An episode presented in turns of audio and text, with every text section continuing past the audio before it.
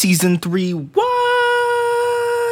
Sorry we missed you last week. Uh, somebody had a wedding and forgot to edit the podcast. So if you want to send us angry emails, uh, you can always, as always, shoot us an email at plainsightpod at gmail.com or hit us on our socials at plainsight underscore pod. You can send us mean things. You can send us happy things pod suggestions. Uh, you can send us your thoughts and prayers, whatever you like. We want to hear from you. Um, and we got season three coming up. We're pumped. We're doing our favorite European artist with British Invasion with a bunch of awesome, random, cool, plain sight stuff in between. It's going to be great. We're talking Beatles today. We talk different types of Beatles. Um, in our intro, we got pistachios and almonds. Um, and it's going to be a whirlwind. So hang on tight. We're coming at you in three, two, one. Boink. It sounds kind of yucky. That's gonna be in the intro to this episode, isn't it? We're talking about pistachio. I've got an almond take. Can we have it real quick? Never in my life have I ever said I would like to eat an almond. Have you ever eaten beige? It's an almond. I am mildly allergic to almonds. What's up, guys and gals? Uh, this is Alex here, and you're listening to the Plain Sight Podcast. I'm here with my good old buddies, my good old pals, as always. Cam Jordan, Cam, what up? Ladybug, water scavenger, weevil, Ringo Starr. Let's talk about the Beatles. And Zachary Kuyat? For a second, I thought Cam was just doing the lyrics to come together. Um, turns out Basically. he was naming Beatles. And it took me a shockingly long time to realize that's what he was doing. I realized today that I don't know very many Beatles. Yeah, you said water scavenger like second. That I'm was be shocking. so honest. It, it wasn't until you finished that statement that I realized that's what Cam was doing. I thought he was just picking like random Beatles lyrics. I thought he was just saying word. I thought he was having a stroke and he was just saying words at us. Did you know yellow ladybugs aren't actually ladybugs? Are those the they're like Japanese Beatles? Japanese beetles or whatever? Yeah. Interesting. I was like, that's so weird. I thought they were just ladybugs and yellow ladybugs, you know? Maybe they were man ladybugs. Oh. the boy ladybugs are yellow. The boy ladybugs. Yeah, I like that. Um, we're talking about the Beatles today, right? That's Yeah, the we plan? yeah, we are. Okay. I sure hope so because that's what I prepped. But like Because, uh, specifically the movie yesterday, right? Just the movie about the Beatles, right? Did I get that right? Yeah, starring Ed Well- Sheeran and Kate McKinnon. Yes, I'm. That's who I remember super being in that movie because it was weird to me that both of them were in that movie. Yeah, but the main guy was someone no one had ever heard of. It was a very weird was I was about dynamic. to say, that's not Ed Sheeran. See, and here's the thing: is I didn't actually prep for that, so I don't know what his name is right now. Otherwise, I would have So- said that. Speaking of Ed Sheeran, this is season three. We made it. We did it. And We haven't gotten canceled yet. Nobody's Cam almost. stopped Cam us. almost got canceled, When? but w- we haven't gotten canceled. yet. Every day for the last ten years. Uh, yeah, that's fair. I only ten. I wonder what happened ten years ago. but I don't want to talk 12? about it. British invasion. Okay, so not specifically um, all the old rock bands from the British invasion in the '60s, but we're gonna talk the Beatles today. We're gonna talk Ed Sheeran, Harry Styles. Did we decide on the 1975? I think we hope did. I, I just think so. spoke that into existence. We're talking- Yeah, we have to now because you've said it on the internet. Paul Revere, I'm pumped. Yes, because the Nailed British are coming, baby. I don't know. That's all I got. Uh, One if by land, two Oh. if by sea, three if they invent planes real quick. real fast. I don't know what it is, but they're gonna. Yo, invent if they They came learn in to fly. planes, you think they all would have just said, "Yeah, screw it, we're done." Yeah, you guys, Like- you guys can have this place. We changed our minds. yeah. Never mind. You know, I, we, you know that price of tea we've decided worth it. yeah, super. Tea is Actually, really good, and we'll pay whatever we have raise to that get it. so good. We will be back. You're correct, King So- George. if you have any things you would like us to talk about, we want to stay current in between our themed podcast. Please send us an email at plainsightpod at gmail.com. I repeat, plainsightpod at gmail.com. Or you can add us plainsight underscore pod on the Twitters, the Instagrams, and Facebook's just plainsight podcast. See that little plug? I'm going to do it again at the top of the podcast. So you just got double dipped, baby. Double dip it. So today we're gonna do one of our favorite segments, Throw It Backery with Zachary. Can I get a clap from the live studio audience? Thank you. Um, except it's not gonna be Zachary. It's gonna be Throw It Backery with Alexery. And Nailed it. That's really good. It's pander with Man, I tried- Xander. oh my goodness, we're gonna pander with Xander. And we're gonna talk Maybe about the just- Meander was Xander. I want us before. Oh my goodness, yes. Meander through the history of rock and roll music. Meander with Xander. I want to set up the stage so we can effectively talk about the Beatles, their influence, and why. So we're going to bring us back to the 1940s. A bunch of awesome things were happening in the 1940s that we probably won't divulge into. Uh, one of the things was the big music trend was big band jazz um, big band jazz and country music, guitars weren't that big a deal uh, because it seems unfathomable at this point. It was just so hard to amplify a guitar over the level of several trumpets that you would have like you watch these big band va- jazz videos and you have guys just wailing like going crazy on one guitar and it's like you can't hear them. What are they doing? It's like that background singer at the church that's like oh yeah you got a lot of energy. You can come sing but Yeah, but you know their mic's not turned they're on. not in the mix. They're not in the mix. Come on. That was me. i'm sorry felicia. Um but i don't know felicia that's why That's that, good. that's i that felt was like the that right a safe name to pick then. so we've got big band jazz, and then in 1948, Leo Fender made the Telecaster. Right, one of the most iconic guitars of all time. It became mass production, and what guitar players started to realize in the next couple of years coming forward, were if you turned it up really loud in an amplifier, uh, the gain would start to crackle and distort because the speaker couldn't handle it, and it made a super cool sound. So you take big band jazz, you take old crossroads blues, and you take country music, and you throw them all into one, and you get what I think are four main guys that pushed through rock and roll. Those guys were Little Richard, R.I.P. We lost him just a couple months ago. Hmm. Buddy Holly, R.I.P. We lost Chuck him a Berry. long time ago. Chuck Berry, Missouri native, shouts out, and um, Jerry Lee Lewis, who we will not talk about him as a personal human being. Yep. Um, Agreed. Teaser: He married his 13 year old cousin. yeah. Um, what a guy! Some people in history are yucky. you know, a lot of people. That'll- history Yeah, most as people well. That'll in preach. history, arguably. I'll I'll erase that history. But um as we dive into it, so you have the 1950s, we create rock and roll music and it becomes this phenomenon in pop music and then four guys in Liverpool decided they wanted to make a rock and roll band just like every other teenager on the planet. You have George Harrison, Ringo Starr, John Lennon, and Paul McCartney. Now known as the Beatles. The Beatles. They get together, they start playing show, they spread like wildfire over in overseas, and then they decide to make the trip to the United States of America.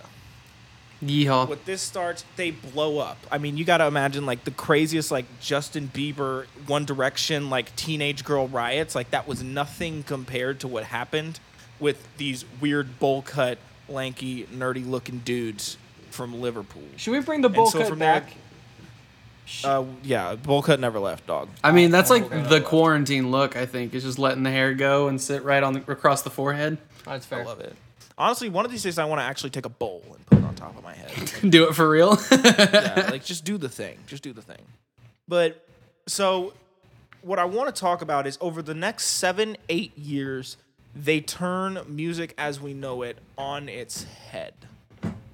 We're gonna talk about some of those songs. We're gonna talk about their influence, uh, some of the weird quirks about them. But to understand why the Beatles were so influential, they had because of guys like Chuck Berry and Little Richard and Buddy Holly and Jerry Lee Lewis, they set the table for the Beatles to come and take it to an entirely new level. Guys, give me your favorite Beatle. Go. Um, Mine, Dung Beetle. Dung beetle. Mm, well, now I need to recalibrate what I'm thinking of the answer to my favorite beetle is. question. Whatever your answer is. Well, I was gonna say Paul McCartney. Um, I think That's the answer, but I didn't want us all to say it. yeah, that's why I went first. Well, and I didn't want to take what I thought was you're gonna be gonna be your second pick, Alex. So I, I let you have it. Um, but I think Paul McCartney is, is sort of undeniably one of the most influential individual musicians in the history of music. Like the the way that how instrumental he was in creating the Beatles, obviously, and and the songwriting that he did there. I mean, he has written some of the most iconic lyrics and melodies in all of music while he was working with the Beatles. And then beyond that, to have such a prolific personal career and to continue to, you know, be a, a musician, but also work for other musicians and and and continue Yeah. to be that personality. I, I think he, he's just a really incredible guy. Cameron? I think so. My my answer is is Paul McCartney because I again I mean he played every instrument so well and I mean double dip, dude. there, well I, I'm gonna go I'm gonna go with Ringo for the sole fact of as the drummer I always have to pay respect to the drummer because I feel like they're always underappreciated. Is he my favorite? No, but I want to pay respects to him. Um, he he he got the job done. And we've talked about how um, he was probably a little bit overrated uh, as a drummer, but he's certainly iconic. And and so I think for for that reason, um, and I think there's a story out there uh, that he was actually the producer for the Beatles. Like he was like the manager. He did a or lot of their something. production. And when they actually brought him on, there's a weird story of how he came in with the group. He wasn't originally a part of it, but he joined in later when they like they had 24 hours to record um their their album because they could only pay for a certain amount of time and he just happened to be there. And so Yeah. they were like hey Yeah. can can you drum for us? And they ended up loving the sound that came out of it. Um, and so i think that's kind of a cool story kind of the way he came about. So for that reason i'll go with him. Um, i think as a drummer a little overrated but i think kind of his origin story with the band is kind of cool He did write. He wrote two songs recorded by the Beatles, and I want. I had to confirm it before I said it out loud. Do either of you happen to know what either one of them are? they've got to be some of the weirdest ones Yellow Submarine is a close pick to one of the real ones. He wrote Octopus's Garden, awesome um, so a different nautical themed song that the Beatles recorded in that era. He also wrote Don't Pass Me By, which Oh. I actually think is pretty good. yeah cool But you know, with the hundreds of songs that the Beatles released, um, his two maybe aren't the ones that we're like pushing for. You know, sure Well, the thing about Ringo is, and I guess I can give him credit, he didn't ruin the big the Be- uh, Beatles. What's It's true. Bengals? I was like, he's not Marvin Lewis. He didn't ruin the Bengals, but no, he he never held them back. I don't think, yeah, but he is not on the level of the other three guys, and it's not close. no he's right. not. We've talked And about it before. He's a drummer who knows how to stay in the pocket. He is. Yeah, which uh, as a musician is probably one of the most appreciated things about a drummer is he's not going to do too much. He's never going to ruin the song um, by thinking he has chops that he doesn't. but uh, it's just one of those weird things where like George Harrison, iconic. Uh, Paul McCartney, iconic. John Lennon, for some reason, iconic. and Ringo's just not, and he gets lumped in because he's got a cool name and he was part of the, the Beatles, but uh, he's not on the same level. But you brought up a point, Zach, about songwriting that I think is ridiculously, um, super, super interesting, and that is the songwriting process for this band yeah. is super weird. You talk about Paul McCartney and John Lennon, they're like you recognize one of the greatest songwriting duos of all time, but like they never wrote together. Yeah, it's, there's not a lot of songs that are written by Paul McCartney and John Lennon. Right, It's, these yeah. are the Paul songs and these are the John songs. And even if it says John on there, like not really. right. There was clearly or- like a competition bred between them, like from the jump. This wasn't like some dialogue that people developed after the fact. Like this was, which one of us is a better songwriter? That was a conversation happening then. I can guarantee it. Well, it's just so weird because like it's basically uh, Paul McCartney would show up and be like, "Hey, I have a song." I'd be like, mm-hmm. "Cool, let's sing it." He'd be like, "Okay, I'll sing it." And then John Lennon was like, "Hey guys, I have a song. Let's sing it." I'd be like, "Cool, let's sing it." And then John Lennon sings it. And Yeah. it was this super weird like and then George Harrison will be like, "Hey, I have a song. One of you guys sing it." I'd be like, "Oh, all right." Uh, If we but, have um, to. yeah. If we have to, we'll sing While My Guitar Gently Weeps, one of the best songs Yeah. that the Beatles ever performed. if you're gonna force my hand, I just might. Um, what is Zach? What is that movie slash musical that's only Beatles songs? I forget the name. Um, across the universe. Yes, that's the one. Yeah. The rendition of "While My Guitar Gently Weeps." I can't remember the guy's name. I used to be obsessed with it. It is. He is. It's so good. So good. It's incredible. Sorry, I can't shout you out. I'll figure it out and I'll put you in the intro. But um, He's he's listening, so you you you should. yeah, he's sure. for sure paying attention to us. Cameron. Yes, sir. This is not the time for sarcasm. I- but it's such a, Good. I wasn't did being create- sarcastic. it clearly created a tension, like Cam brought up, and I think really, obviously, led to their really, really short-lived tenure as a band. Um, one of the oddest things is they're almost universally recognized as the most influential band of all time, um, and they were only around like seven, eight years, really. Yeah. And when you listen to their music, you if you go album to album and you didn't look at what year they were written, you would have thought this was a, a 20, 25 year maturity Yeah. Right. for these guys of the ways their music was molded. And even like just how music changes is why they're so influential. Like the tone of their music and the style that they wrote with changed around them. Like they were the catalyst for that change. I'm a big Rolling Stones fan, but it's funny. Like e- the Rolling Stones would put out an album like six months, a year after the Beatles, and it would look the exact same and sound the exact same. Yeah. Like they would literally their album covers and album names would almost be identical to some of the Beatles songs. It's such a meme. Um, but I'm just a Keith Richards guy, and Mick Jagger's way cooler than John Lennon. But um, that I'll get behind. That is absolute facts. like I don't know if anyone's cooler than Mick Jagger. Come on. It's a good thing we have Harry Styles to keep the tradition alive. Come on now, Ayo. But it's it's this weird thing where like music evolved so fast because they evolved so fast. Right. Yeah. and it's like everyone else needed to catch up. And that's something that I will give them, even though I'm not always the biggest substance of the Beatles music fan. Uh, you can't argue that, and it's just Right. so unique how fast how they came and went. Yeah, absolutely. for sure. It's it's it blows my mind every time to look at the timeline of what the Beatles were, because the early '60s is all that like Ed Sullivan show and the Shea Stadium concert and Uh-huh. just the Hard Days Night and Eight Days a Week and I Want to Hold Your Hand and that kind of vibe. And even then, there's like Tax Man and there's some stuff that you can tell they want to get into like thematic stuff. And then in the middle of the 60s, they were like, no, no, no, we're going to do Sergeant Pepper's and Yellow Submarine. And Yeah, out of nowhere. it, it's it's like a whole different band.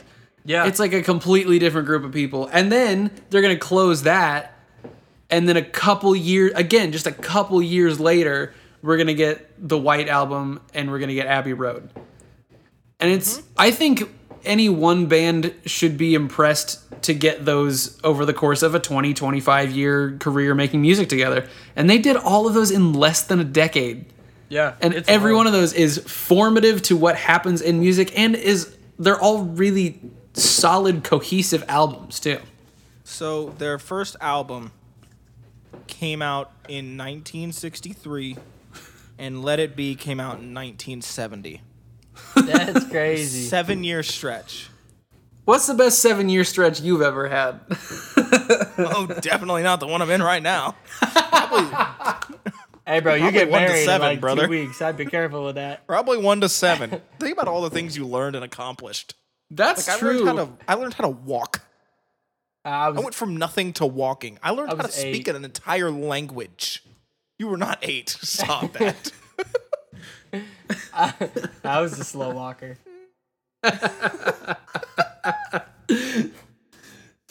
so I there's just and I think a pattern you will notice is we're all going to pick songs later on in their tenure because the early ones, uh, much like we'll talk kind of like about how One Direction and Harry Styles evolved over time.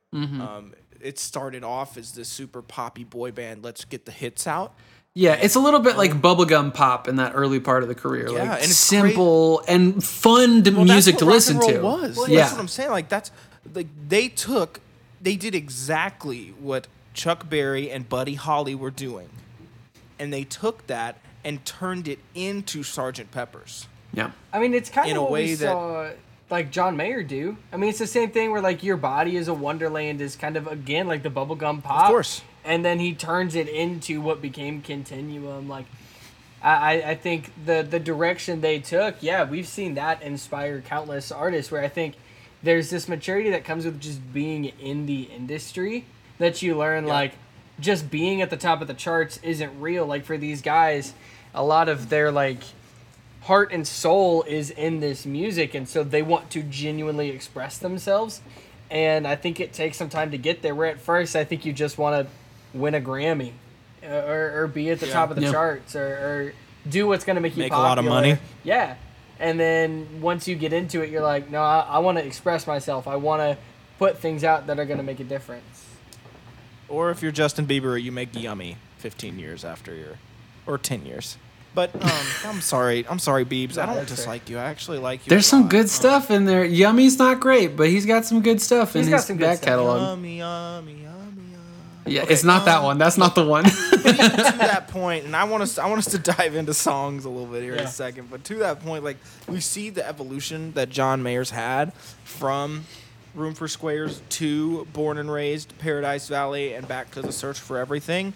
That was 17 years of Yeah. evolution and changing in his music, and the Beatles did it in seven. in that's seven years. It's so crazy. It's just ridiculous. And then went on to have successful careers professionally. So, um, just the volume of songwriting in seven years is It's impressive. a ton. It's ridiculous. How do you do that?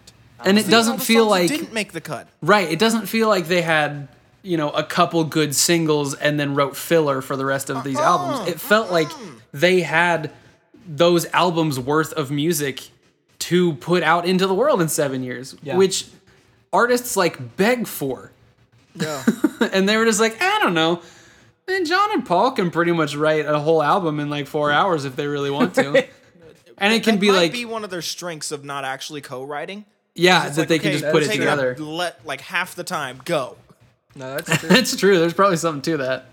Um, So I before the pod we were discussing and we each wanted to pick one song. Um, I promise, guys, we prepped, so we're not gonna double dip like we did earlier.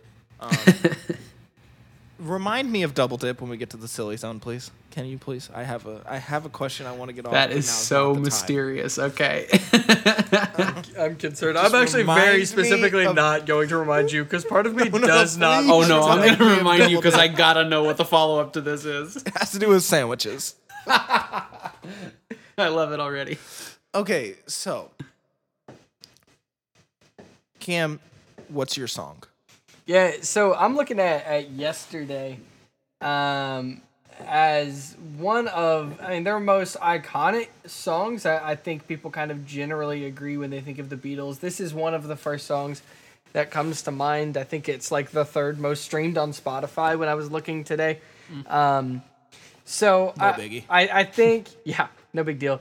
Um, what I think is interesting about about this song, um, it, it kind of reminded me of the the line from The Office, um, at, at the in the finale with Andy, where he says like, "I wish I could know I was in the good old days before I left them."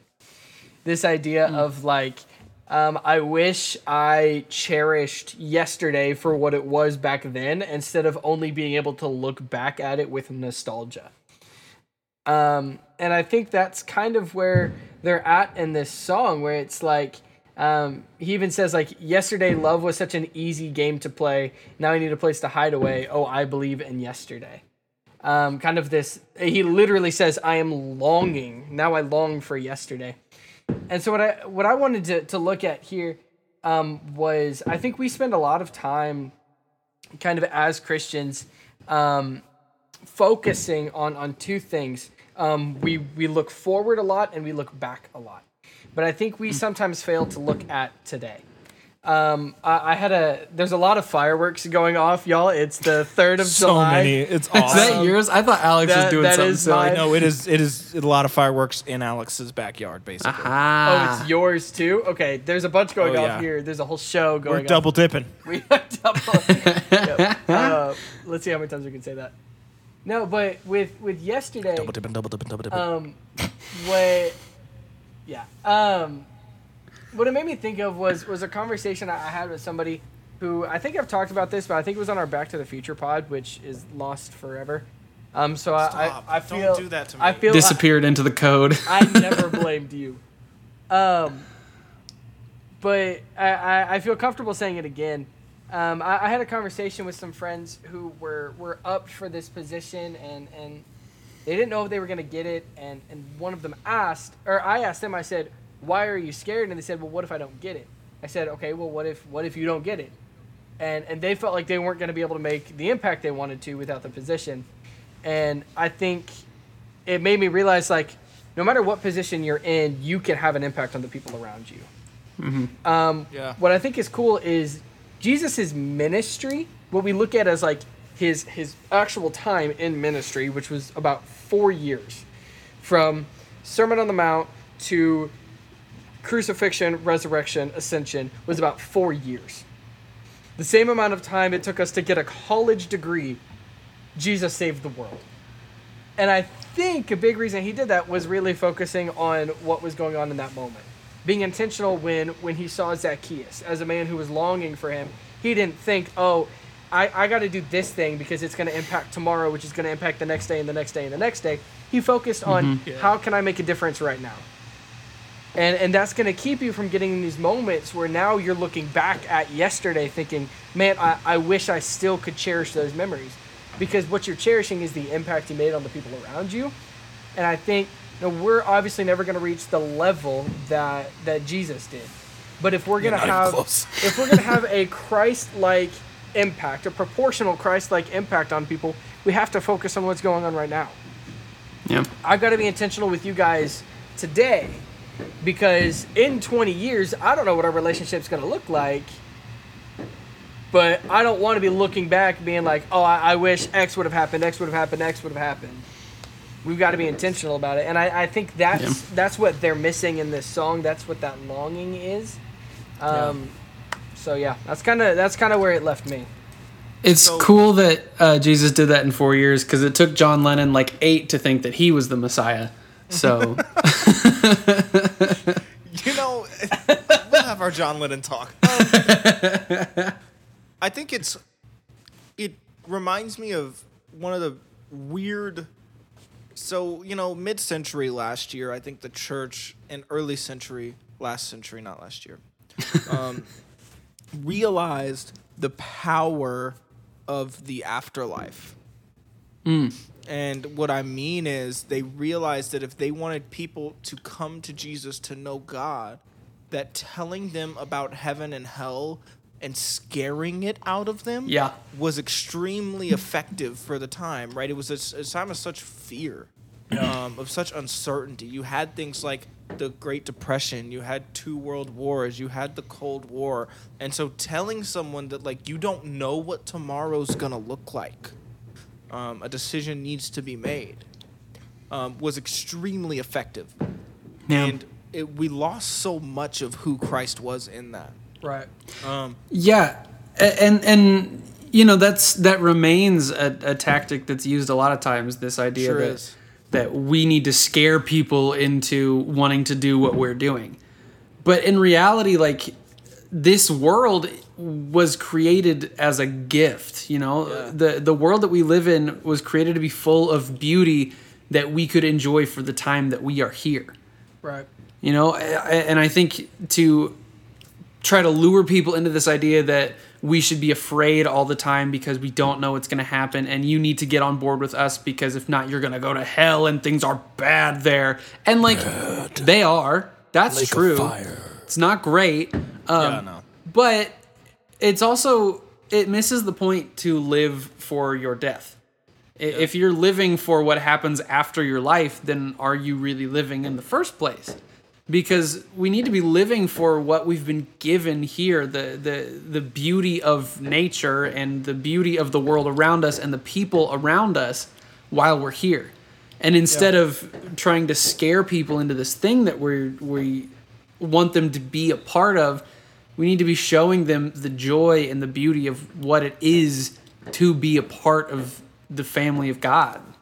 Well, that actually really brings me into what I wanted to talk about because it's it's a touchy subject to talk about your legacy, right?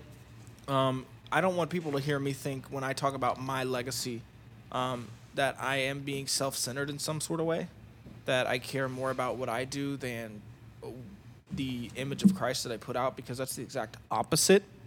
Um, but there's this thing that at the end of your life, God is giving you an opportunity right now to live for Him and to be like Him. And we spend so much of our lives longing after what's next that we are blind to what's happening right now. There's a line in the song Eleanor Rigby where and the song is all about this lady named Eleanor Rigby and uh, priest Father Mackenzie, and they are both just super loners, no friends, nothing.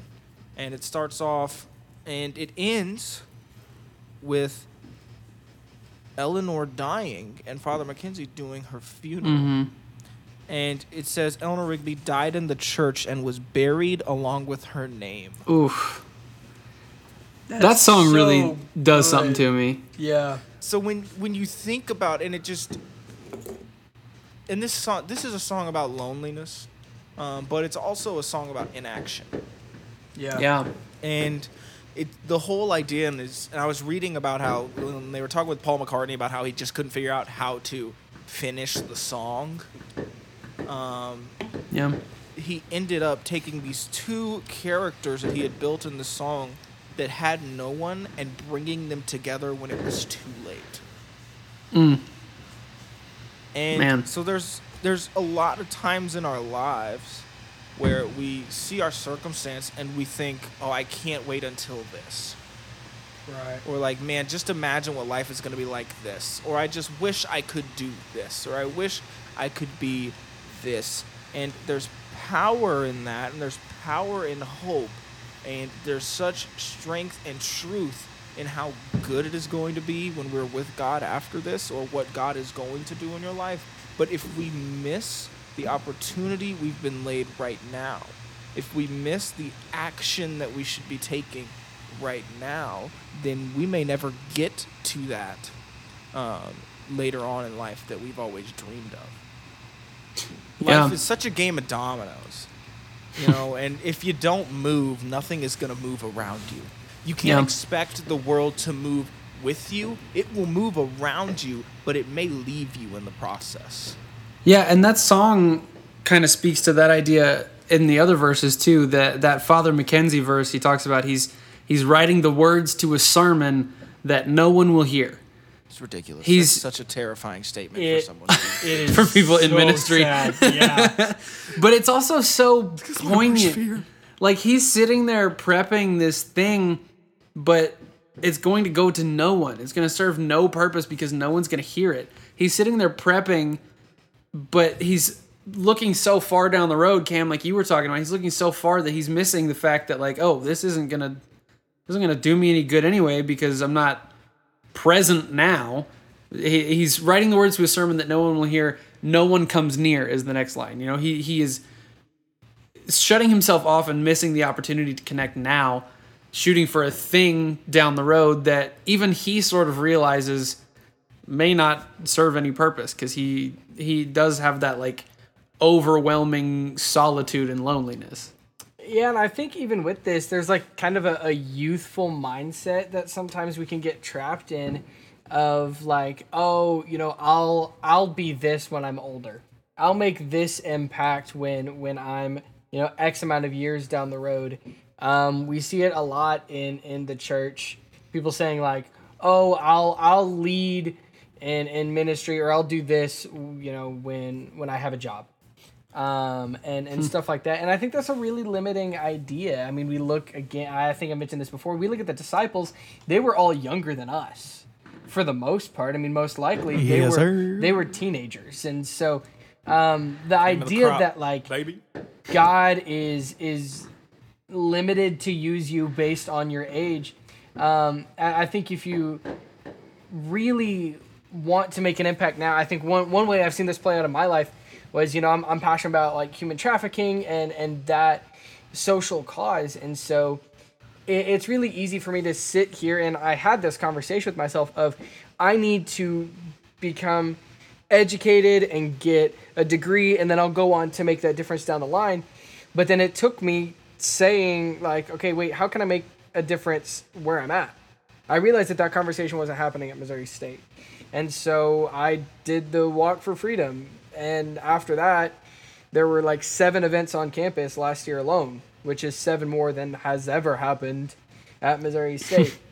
and I think if we if we look at what Eleanor Rigby's talking about, I, th- I think it's like like you said that domino effect of what action can I take now that you know I disregard my youth, I disregard whatever's holding me back from doing it.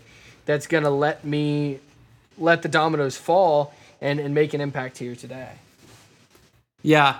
Um, I'm going to use that as a beautiful jumping off point into the song that I wanted to talk about. Um, which Piggybacking off of that point. I see. I managed to not say piggybacking, and I was I was trying to keep it that way. um, but I want to talk about Blackbird. Um, you know, you talk about living now and working now and and working for real change. Um, Blackbird is a a song that written in the '60s was designed to be politically motivated. Right. It was written in the middle of the civil rights movement in America. Um, this is a Paul song because bless him. Um, Who else would have wrote it? and right because john lennon has one thing and it's being super rich and writing imagine and thinking everyone should be poor and also there's that one picture of him where his butt's out and that's pretty much john lennon oh but um, the bird is also a british slang term for like a girl or a woman. So th- we talk about like we don't want to put authorial intent on these most of the time. Like we're just kind of talking about them and and letting the conversation go from there. But this is a thing that paul mccartney has said. That's what the song is about is that it you it could also be sung as black girl instead of blackbird because he's writing it about the civil rights movement in america and and you know it may be a little bit of an underwhelming like hopeful message but it is this like i know that things are hard but this is the conversation that was happening in the 60s and it's also the conversation that's happening now that things are hard but we are still hopeful that they can get better. But i think the the way this song is written is so beautiful to me because um it, it it's not it never says that it's going to be easy Right. um, and I think that's a thing that we sometimes um, want to tell ourselves or want to tell new believers that once you get into this, it's going to be easy. Um, and that's just not the case. A, a walk in faith, a fight for social justice, a fight for our lives is never going to be easy. And and the song is clear about that. It's it's take these broken wings and learn to fly. He's not even really asking take these broken wings and heal them. It's just I need to learn how to move again. It's take these sunken eyes and learn to see with them. It's not fix them, it's just let me learn how to use what it is in my brokenness. What is it even now, even when I don't feel like I'm perfect, that can be used to continue to further the work that needs done? But the the uh, sort of chorus that that repeated line at the very end, "Into the light of the dark black night," is so interesting to me because it's such an oxymoron. You know, the light of the dark black night kind of Right. doesn't go together. But I think it's sort of saying the same thing, but on the other end of the work. That when you're talking about using broken wings to learn to fly, you know, you're wanting to be used in your brokenness. But when you're trying to go into the light of the dark black night, you're talking about you can't wait for things to get better before you try to take action. Yeah. You can't wait for the light to show up. You have to fly into the darkness. You have to move into what's difficult and what's painful because if you don't, it'll never stop being difficult and painful. We can't just continue to wait for other people to speak up for what we might believe. We have to be willing to say it for ourselves. And I think this song I don't think it maybe gets enough credit because it's a pretty acoustic guitar ballad and it sounds like he's writing a song about a pretty bird that he saw.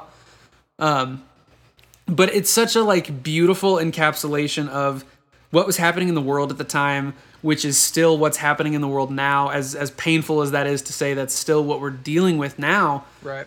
But also just a picture of how important it is to know how to fight, how to push forward. Because I think so often we, especially those of us, this song about civil rights. So I'm not going to pretend it's not. There's not a difference between white people and black people in some ways. It, I think white people have this ability to sit and wait on the sidelines and hope that somebody else will change the things that we see as wrong. And and we can just wait for that problem to eventually solve itself because it doesn't affect us. But other people don't necessarily have that luxury. People of color in our country don't necessarily have that luxury.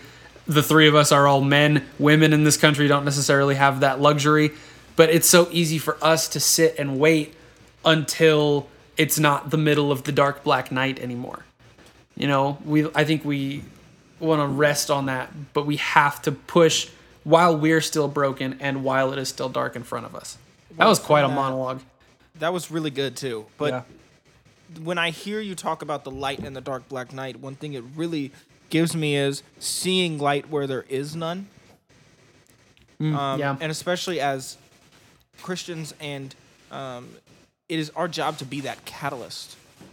Um, it's our job to not sit and wait to see the light and to run into it, but to know there is light and to create it. Yeah. Um, and a lot of times, like you said, we can get so caught up, and I'm going to sit back, see what happens, and then I will give my support and do my job then when everything unfolds. But it is our job as Christians to care and love for those that need it, to fight for those that need it, to see every single person for how God sees every single person. Um, and that takes seeing the light and creating the change rather than waiting for the change to unfold in front of you and supporting it. It's very different. Um, and a- I think a lot of times, I know I've been guilty of sitting back and waiting until I see something good and saying, I support this.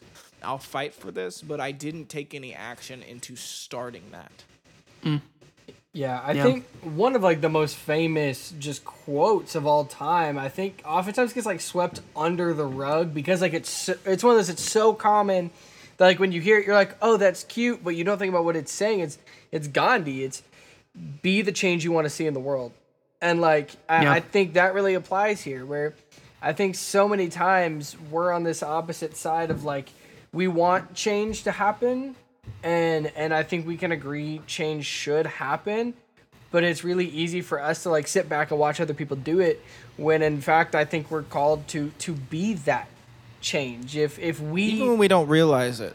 yeah yeah, I, I think if if we want you know it, it's we can sit here and talk all day about you know this you know the the racial tension and the current civil rights movement going on and these things. But if we're not actively having conversations with people we disagree with are we being a part of that change?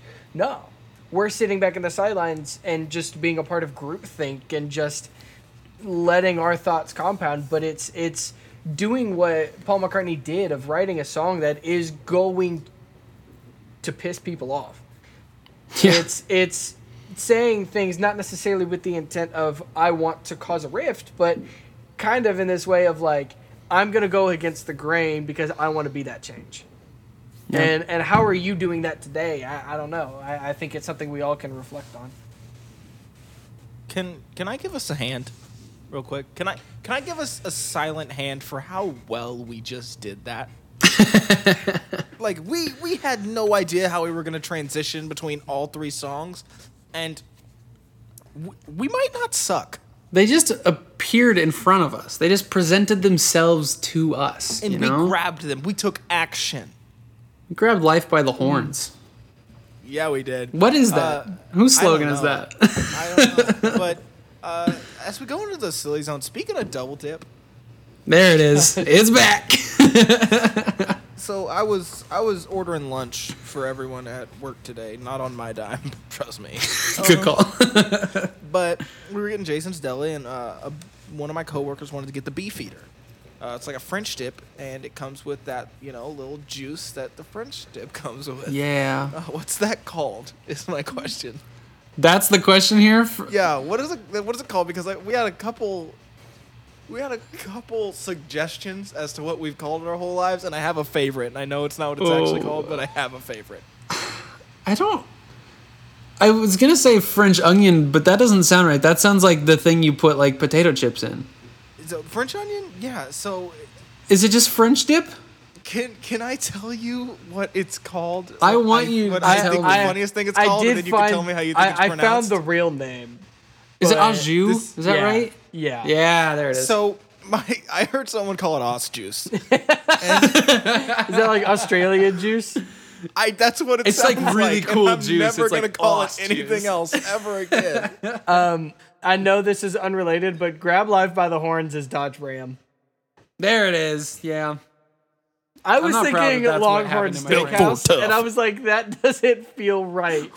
Okay, well, if I'm gonna tell you honestly, before the reason I asked is because in my brain I went Taco Bell, grab life by the horns, It's so much better. and I with knew that wasn't Bell. it. No, Uh, that quick is question it. though. Um, I found this tie sitting next to us as Cam was giving a really great point, and Yeah, you wanted were to like the definition of business casual right now. a tie over a Cardinals No, jersey. you're the definition of independence. That's what you are. Well, here's here's the thing. I'm getting I'm getting married in two weeks, boys. Two weeks from tomorrow.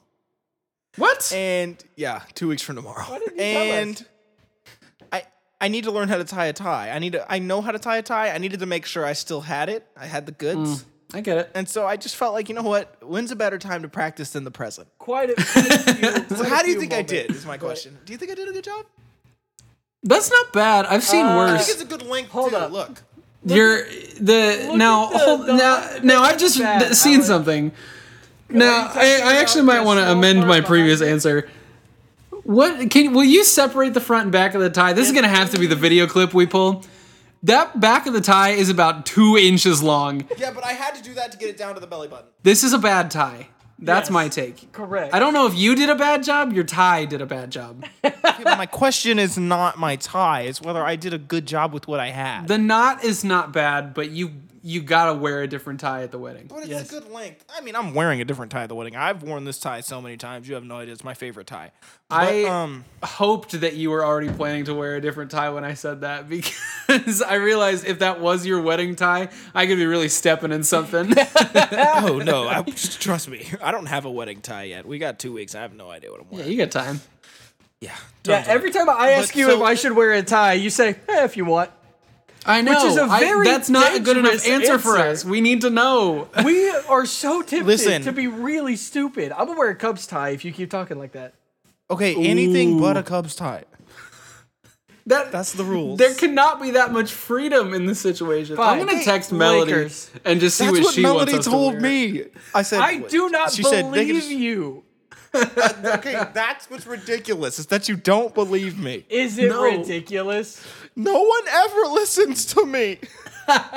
You have a podcast. Alex, People you you told don't know no to listen to it you. listens your to wedding it. two weeks ago. and you said, if you wear a tie, eh, okay.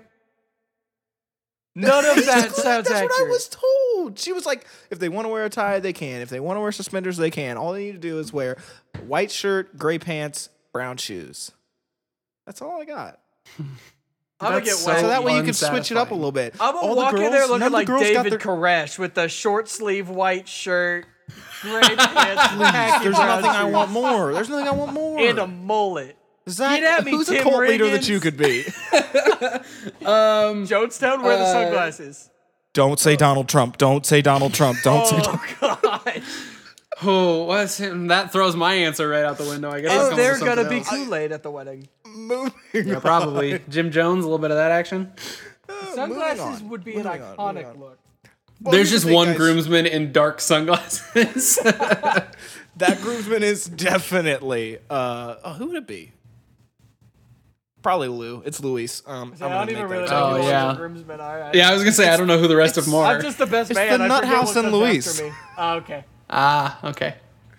That's basically it. So okay, let's move us. on. Let's move on. uh, can we talk about John Lennon being the most overrated Beatle? Can we do that? yeah, that- as soon as ready to have Cam is done getting shot because that's a lot. Yeah, they threw that like up on my porch. Holy! I was gonna say, was that sitting like right on the roof on next your to the porch? window behind you? it really felt like it. Please take care of your porch. Um, the porch is gone. Porch has been gone for years, brother. Oh, okay. Goodness. John Lennon. Hey, by the way, John Lennon Overrated. Not a lot of love for him. no, You know, I just I can't get get, it. behind it. I don't. He's he's like the visionary of the group. you see a man's cheeks and you just feel like I have to. He's one of the greatest. I I I get where the love for him comes from. I think he's the the like high-minded idealist of the group, you know. And he was he was the hippie when when the hippie movement was happening. He was like the course, guy yeah. that people were like, "Yes, peace and love. Let's get it. do it." But also, I think he I think McCartney's a better vocalist. When you look Big at that, I think McCartney's a better songwriter. Big facts. and then I think the the he doesn't necessarily do anything for me in terms of performance.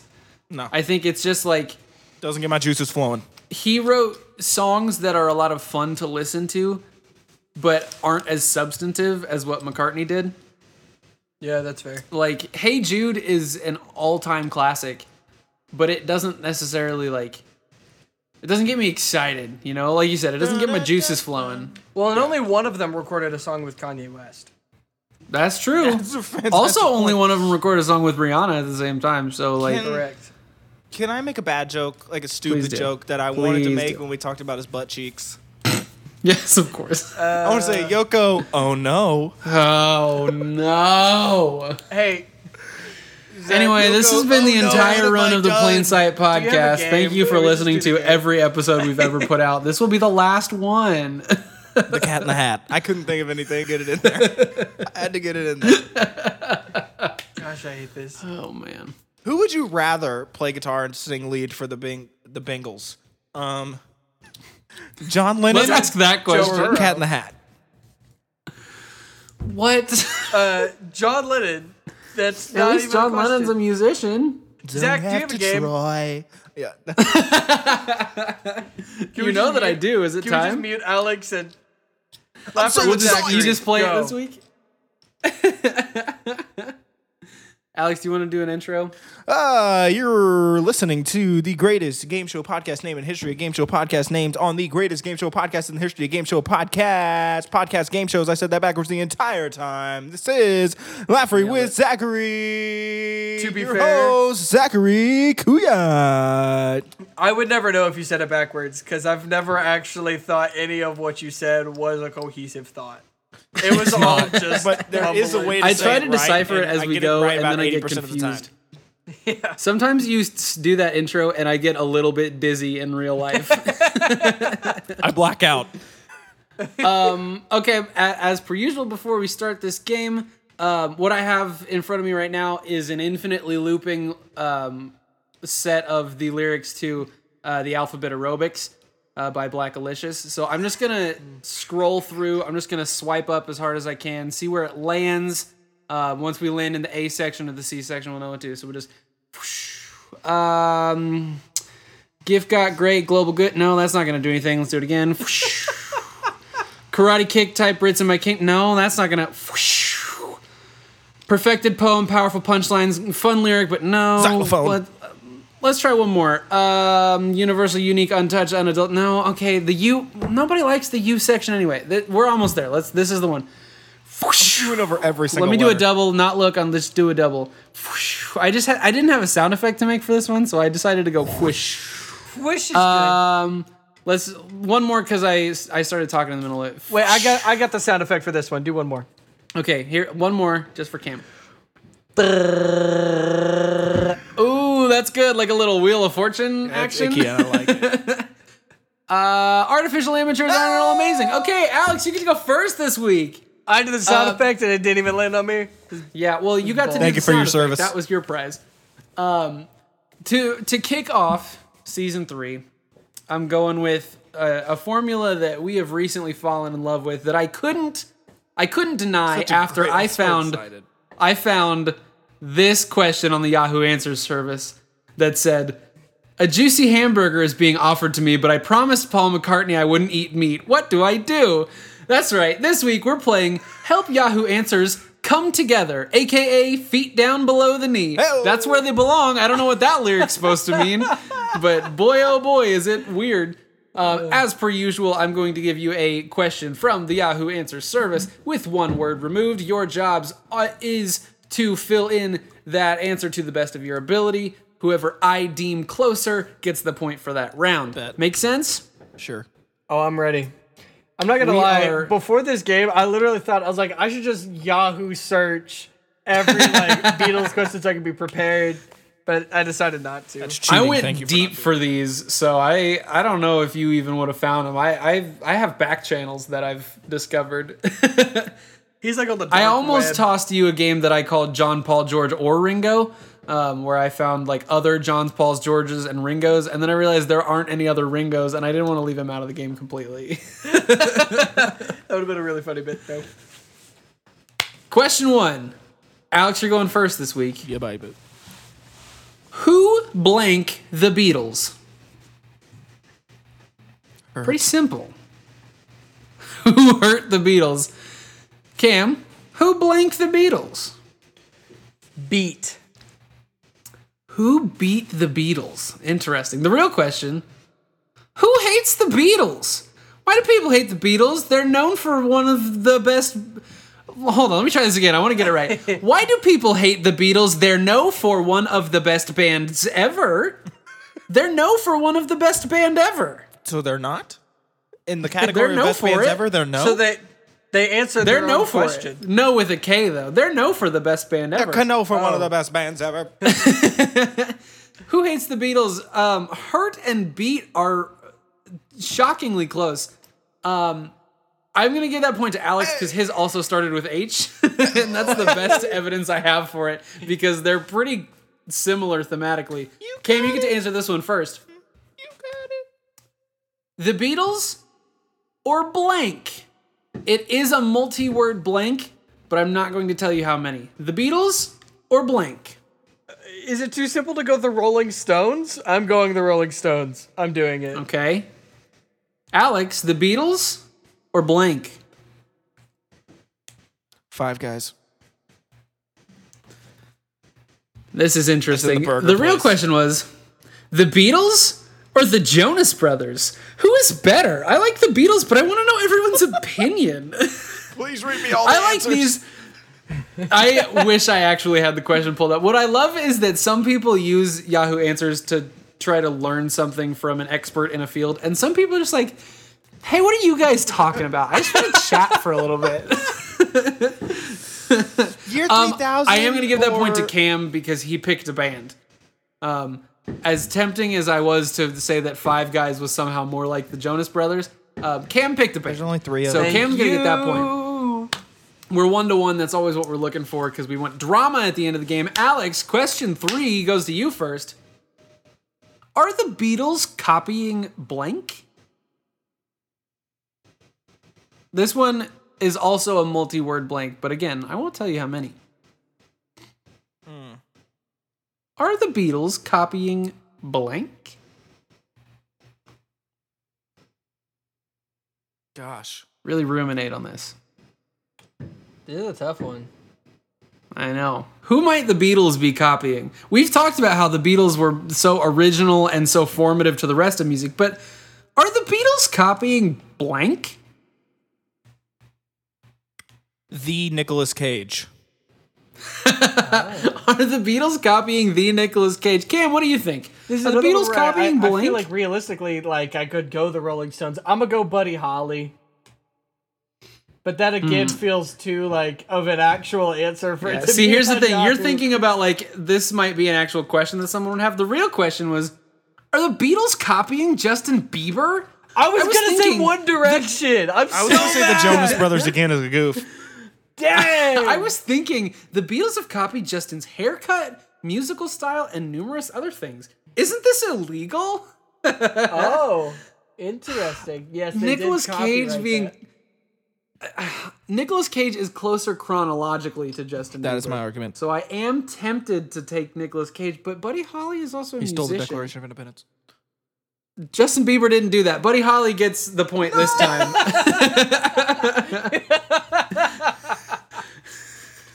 Thank you. Cam, question four is going to you first. You got a 2 1 lead right now, thanks to um, Alex talking himself out of a point. Cam. Good blank music like the Beatles. Good blank music like the Beatles. This is single word fill in. Ish. Good ish music. good-ish music by the Beatles. okay. Alex, what you got? Good blank music by the Beatles? Is it by or like? Uh, like the Beatles. Knitting. Good knitting music like the Beatles. The real question good classical music like the Beatles?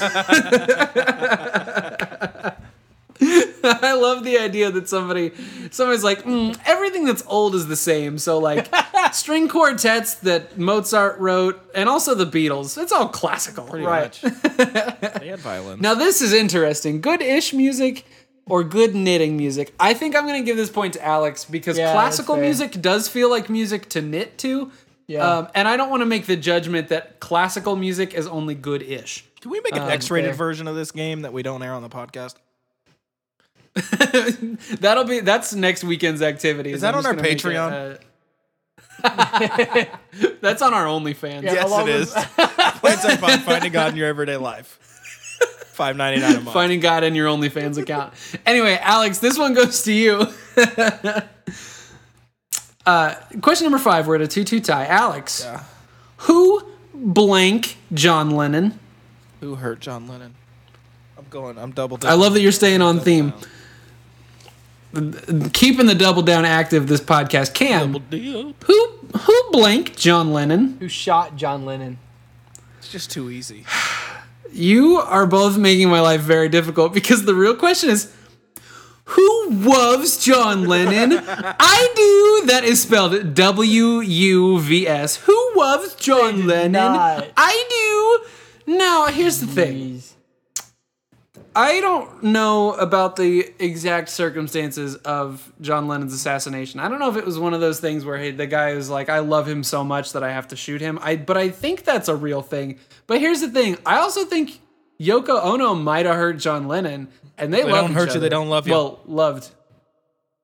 this is I've talked myself into both answers at the same time. They were both bad, and then I talked myself back into both of them.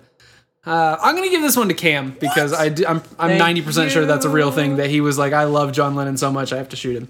No, it's not. Um, We'll look it up after. I don't fact check beforehand. I fact check after when some when a guest comes on the podcast and tells tells me I'm you're wrong. Cam, question six is going to you first. You got a three two lead right now. How many are there? Seven. There's seven. We got two left. Alex, you need to get this one to force it to the last question. And I I couldn't play this game without getting to our favorite Beatle. Do you think Ringo Starr is blank? Gay. That's, Interesting. the, that's what came into my mind too.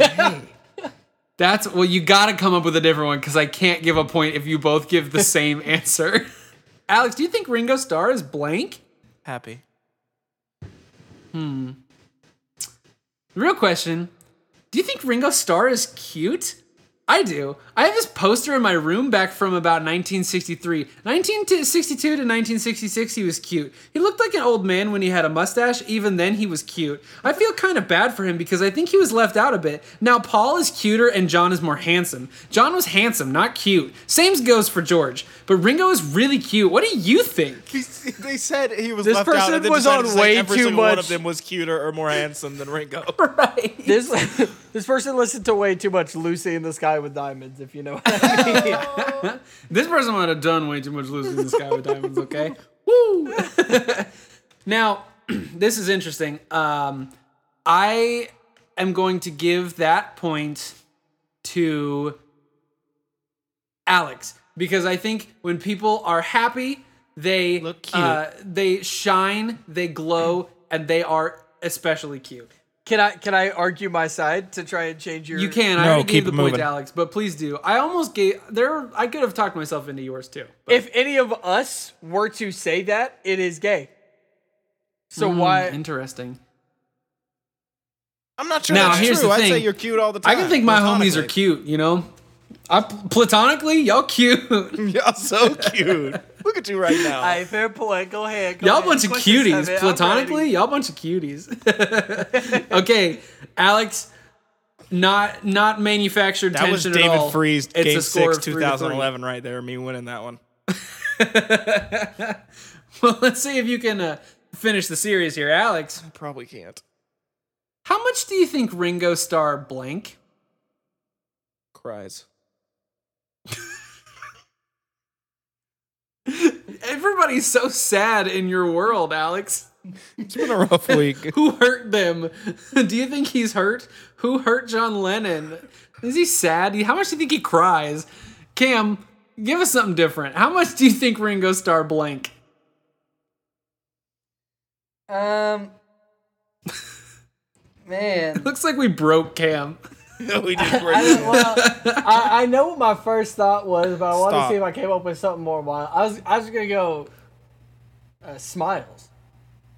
Wow, we are We'll completely just go- Interesting. We'll just go opposites. Yeah. The opposite. So Opposite one of you is going to give me cries and one of you is going to give me smiles. Well, this, once again, you've done something unhelpful because the real question is how much do you think Ringo Starr weighs?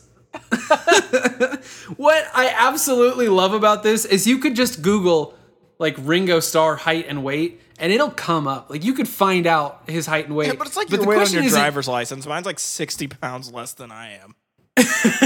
hey, that's okay. We all got to do it for ourselves sometimes. But what's funny to me is this question is not how much does Ringo Starr weigh? It's how much do you think Ringo Starr weighs? Okay. You, the Yahoo Answers answerer. What do you think? Like, Can just Can I give an idea me. for What do our you think he tiebreaker then, since we both were way off? Well, I'm gonna pick a winner, but please. Oh, I was gonna say you Google his weight, and Alex and I both have to guess, and whoever's closer. This is more fun than what I was just gonna be, do. 193 okay, both of you pounds. Guess Ringo Starr's weight. Wow, quick. You got it. I'm furiously googling. He was small. I'm going one one sixty two. Oh, you know what's incredibly difficult is that Ringo Starr has a song called "The Wait." Zach, stop typing so loud.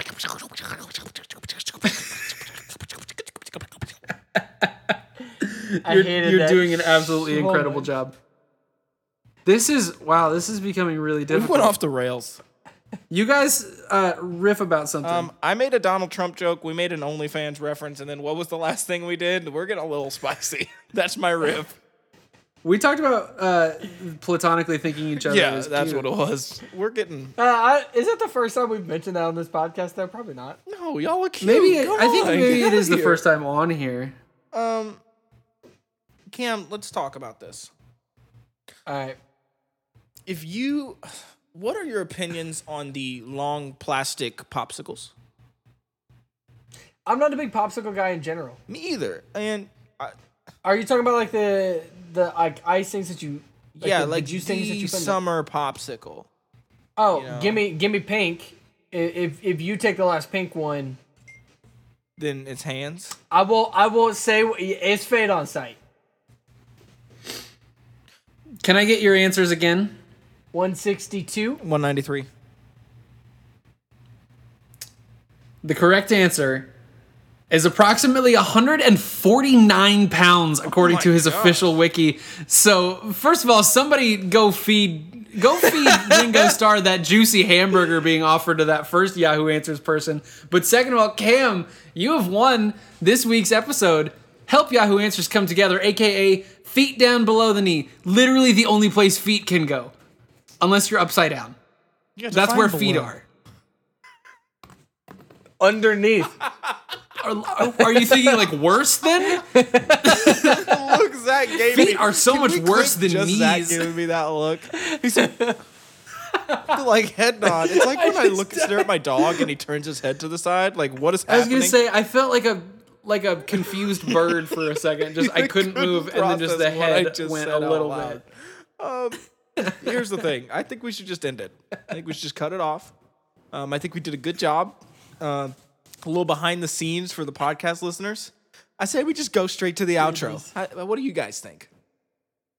Let's, Let's go do right it. All right, right, you guys are listening to the Plain Sight podcast. We love and appreciate uh, that you made it this far. You're probably about two and a half of you. Uh, third time down, send us an email, plainsightpod at gmail.com. We want to hear from you. We want to hear what you want us to do, what you think about what we do, uh, your deepest thoughts, concerns, emotions, feelings, your dreams, your hopes, your nightmares. We want it all. Uh, Plainsight underscore pod on the Twitters and the Instagrams, and Plainsight podcast on Facebook. We thank you. We love you. Peace out. Girl Scout. Black Lives Matter, even if it's not on the timeline. Oh. I mixed Yeah, it up this did. week. Wash your hands.